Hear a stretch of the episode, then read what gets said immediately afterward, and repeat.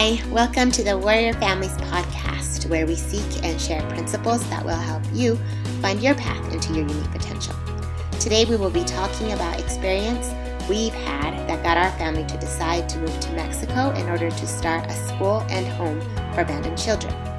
Even though our family's goals and desires and circumstances may be different from yours, we hope that you'll find principles in our decision making process that will help you in the decisions that you're currently facing.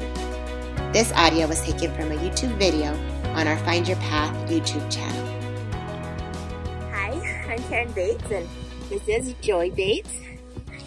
And we are on a sled hike where we hike up somewhere and then we sled down. I've been having this feeling like we needed to start a little kind of family blog about what we're trying to do and why. And I've been putting it off for months. And so, um, finally we're just hiking. I thought, you know, let's just start now and kind of take you along on this journey with us. And as we learn along the way, hopefully it'll also help us all learn some things about life and our potential and human nature and what we can do. Um, so our little journey started back in December 2020. Uh, we decided to go on a humanitarian trip. And this is something that I had wanted to do for a really long time with my family. But humanitarian trips are expensive and we have a family of 10. And so it kind of seemed maybe like something that was out of our reach in a way, but I just really hoped that God would open up a way for us to do it. And one day I had this thought. I was in a church building, what um, we call a temple. I'm a member of the Church of Jesus Christ of Latter-day Saints. And I had this thought about writing a book. And I thought, that's crazy. Who am I to write a book? I failed writing in high school. I'm not a good writer. And I didn't think I could do it, but it just was nudging me and was staying in my head. And so I thought, oh, maybe I'll give it a try. But as I walked out of that building, all the doubts started coming up again. And I thought, there's no way. I don't even have time. How could I possibly do that? Um, so I got in the car and I turned on the ignition and the song called Gethsemane by Rob Gardner, it's a cello song, came on. And this really strong feeling of if, if Christ was willing to suffer this for you, then he must know more about your potential than you do. And why could you not write a book?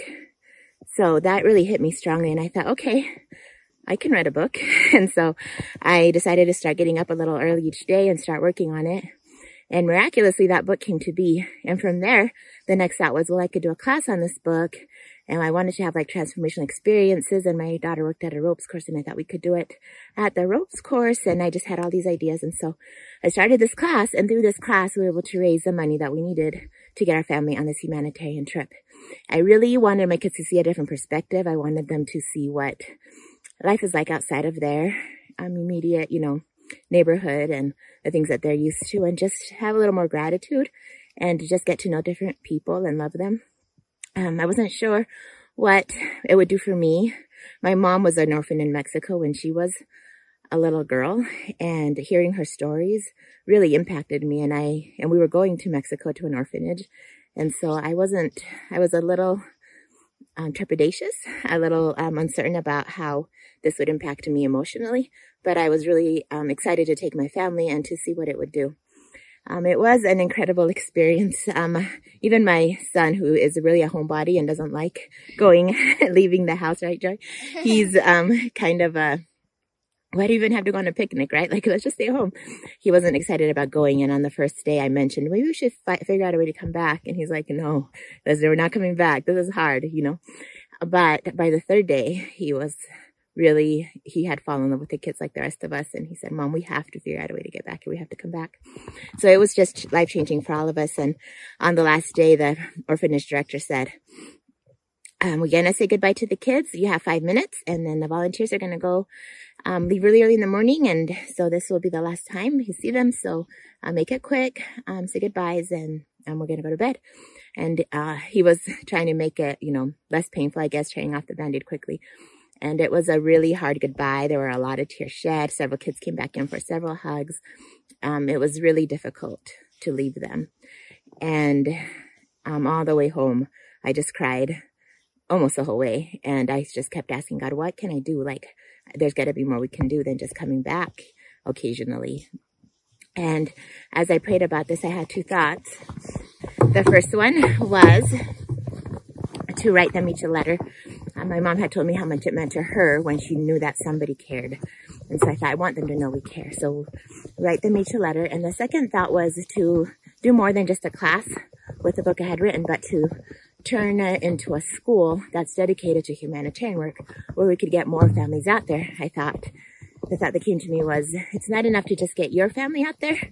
We got to get more families out to have these connections, to see what it's like to experience these feelings and to share this love and for the kids to also have more connections with people as well that live there. So we, so that's what we did. I wrote them letters.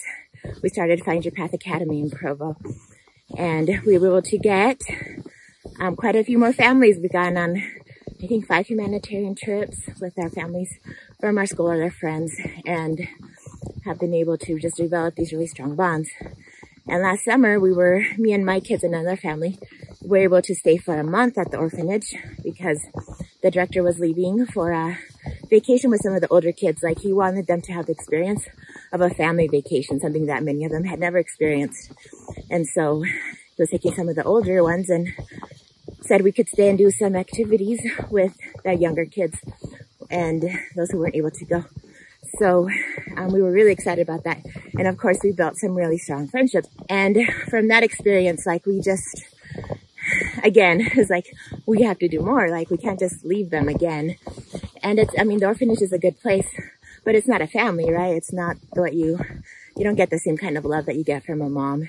And I think that was the hardest thing about leaving is they don't have a mom have someone to tuck them in and say, I love you, I care about you.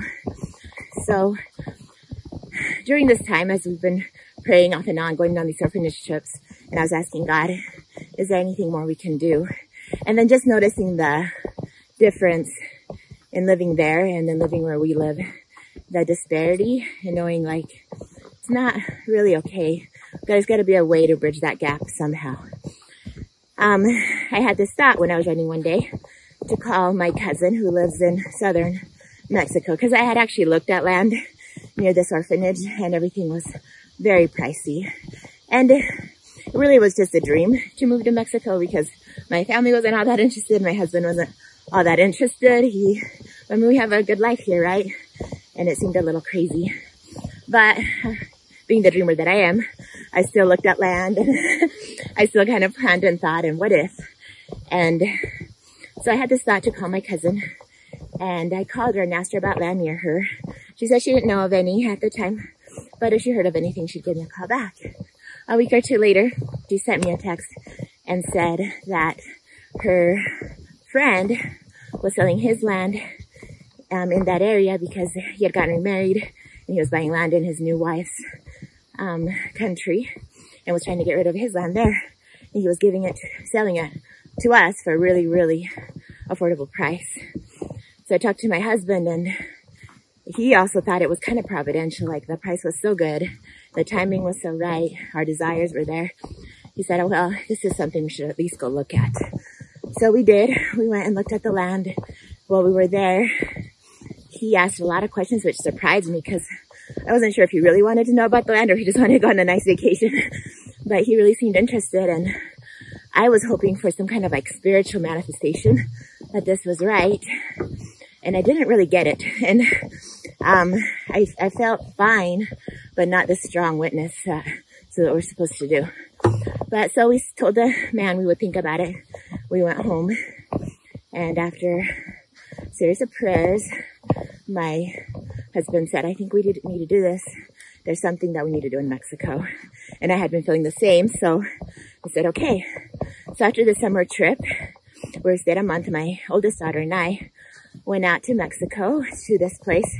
Well, and the night before this supposed to be purchased, I started really panicking. And I thought, I have this school that I'm running in Provo that I love and we're doing good things and so what I want to do with it. I Have this beautiful family that I'm trying to be a mother to and these amazing kids that need me. I have the kids I love at this orphanage that I want to do more for. Why in the world am I going out to southern Mexico to buying land. And I just started to think I'm being pulled in way too many directions. So, um, I called my husband, but he didn't answer. So I sent him a text and I said, I'm not sure if I feel good about this anymore. It just feels like being spread too thin. I asked my dad for a blessing. And then my husband texted me back. I think it was pretty late for him to call. And he said, you know, I've been praying a lot about a lot of things. And one thing that has felt very clear is the direction to buy this land. It's like, I'm not sure where it's going to go, what we're going to do with it, but I, I feel it's right. I went into the city office and I purchased the land. And as I was signing the papers, I finally got that peace and that comfort and that witness that this was right. And so we went home and then we said, okay, now what? So, um, we, after a few weeks, decided to do like a mind mapping with the family. So we got out the butcher paper and we started to, um, tread on our ideas. And we all knew we wanted to have a loving environment for these kids, somewhere that they could go and feel safe and feel like they have family. Also, a place where they could be, like, reach their dreams and understand their potential, understand who they were. So that's what the Find Your Path program does, is helps you see kind of some of your gifts and talents, who you are and what you're capable of, and to start making habits and systems in your life that get you there, that keep you connected to God so that you can discern and be inspired as to your next steps. Um, so we wanted to incorporate that. We also thought if they had opportunities to learn from other people in fields that they're interested in, so entrepreneurship opportunities and ways that they could also raise money so they could start their own businesses when they graduated. So I thought the ropes course, the class, the school at the ropes course was really helpful in creating transformative experiences. We wanted that for the school there too, but we could also use it to um, attract tourists and to raise money. Um, the kids could help run it and we could help them start saving up um, money so that they could go off on their own and start their own businesses and have a solid business plan before they leave. Also a mini golf course. We noticed a lot of the kids just don't like that we talked to didn't really have a love for reading. So we thought if we started a mini golf course and had each hole be representative of a book and as you go in, you're like get curious about what that book is. Do you have something to say? Um, there's a treehouse right by the right by the golf course. That is like the story of what the thing is or something. Like Jungle Book or Swiss yeah. Family Robinson. Yeah, I could have tree houses on some of them and um, have them all be like um, like represent a different book and then have quotes from the book in these different areas and also share permaculture principles so that kids can know how to grow their own food in a sustainable way that doesn't take all their time and that would obviously help them not go hungry and their families. So we had all of these different ideas we wrote down that we wanted to include in this school and this home because it's going to be for abandoned children or for underprivileged children who maybe don't have care at home because their parents work a lot and maybe they're home by themselves after they get home from school or different things. And so finding ways that we could help all of those kids not have to experience that, to be left alone and to feel abandoned. So um, we wrote these things down. We started creating this vision. And then we thought, okay, now how are we going to bring this to pass? How is this going to happen? Um, we have a life here. My husband has a job he loves. How are we going to to make this come to be? And so we we kind of sat on that for a while. We just told everyone, let's pray about this. And several months later, my husband had this experience over the weekend, and he sent me an email. And the opening line of the email or the subject heading was, "It's time to go." And he said, you know, as I prayed about this, I know you want to be in Mexico. I know this is something that you feel very strongly about is helping these kids. And as I've been praying, I think, you know, if we're going to do this, if this is something that we're going to try, we need to just go all in instead of halfway trying to do it long distance, trying to travel back and forth. He's like, let's just go. Let's move out there, sell our home and go all in, make it a family project, make this happen. And if it doesn't work out in a couple years, I can always get another job. So we thought, okay, we're to try this. So we, we did, we started getting our stuff put together. We thought, well, we'll sell this stuff and we'll figure out a way to get out there. So that's what we're in the process of doing right now. We had a big yard sale. Um, we sold a lot of our things. Our house is up for sale and we're trying to figure out different ways to make the money to get out there. Um, the market is little slow right now, so it's not happening as quick as I would like. And sometimes I'm okay with that. Sometimes I think, okay, it's in God's hands. We'll just see what happens. And sometimes I think we got to get out there sooner. There's kids who need love and we got to figure out a way to make it happen. Like do, obviously it's all in God's hands, but do everything we can on our part. So as I was thinking about this, one of the thoughts that came to my mind is to take my program and sell the book that's associated with it. So, um, put it on Amazon. Um, there's seven books. I put the first one on Amazon a couple days ago. So I'm going to start trying to raise money that way. We're having a charity bazaar. That's a, sweet woman that didn't know me at the time, just heard about what we're doing. And she said, I want to help. I don't have a lot of talents, but I do know how to throw events. I'd love to throw an event and invite other people to share their talents.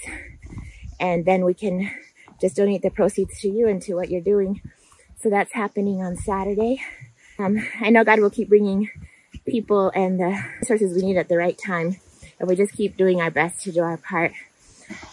So that's kind of a very short summary of where we're at now. We're going to get to the waterfall soon and I'll do some video there. And then if there's any battery left, show you our sled ride down. Um, but thanks for listening. And if you have any ideas or thoughts or suggestions about anything that might help, please feel free to share them.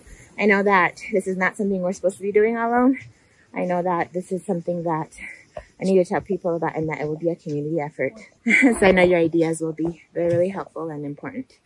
Okay, we're going to have a fun sleigh ride down, so I'll film you on the way down. Sound good? That looks like a tunnel.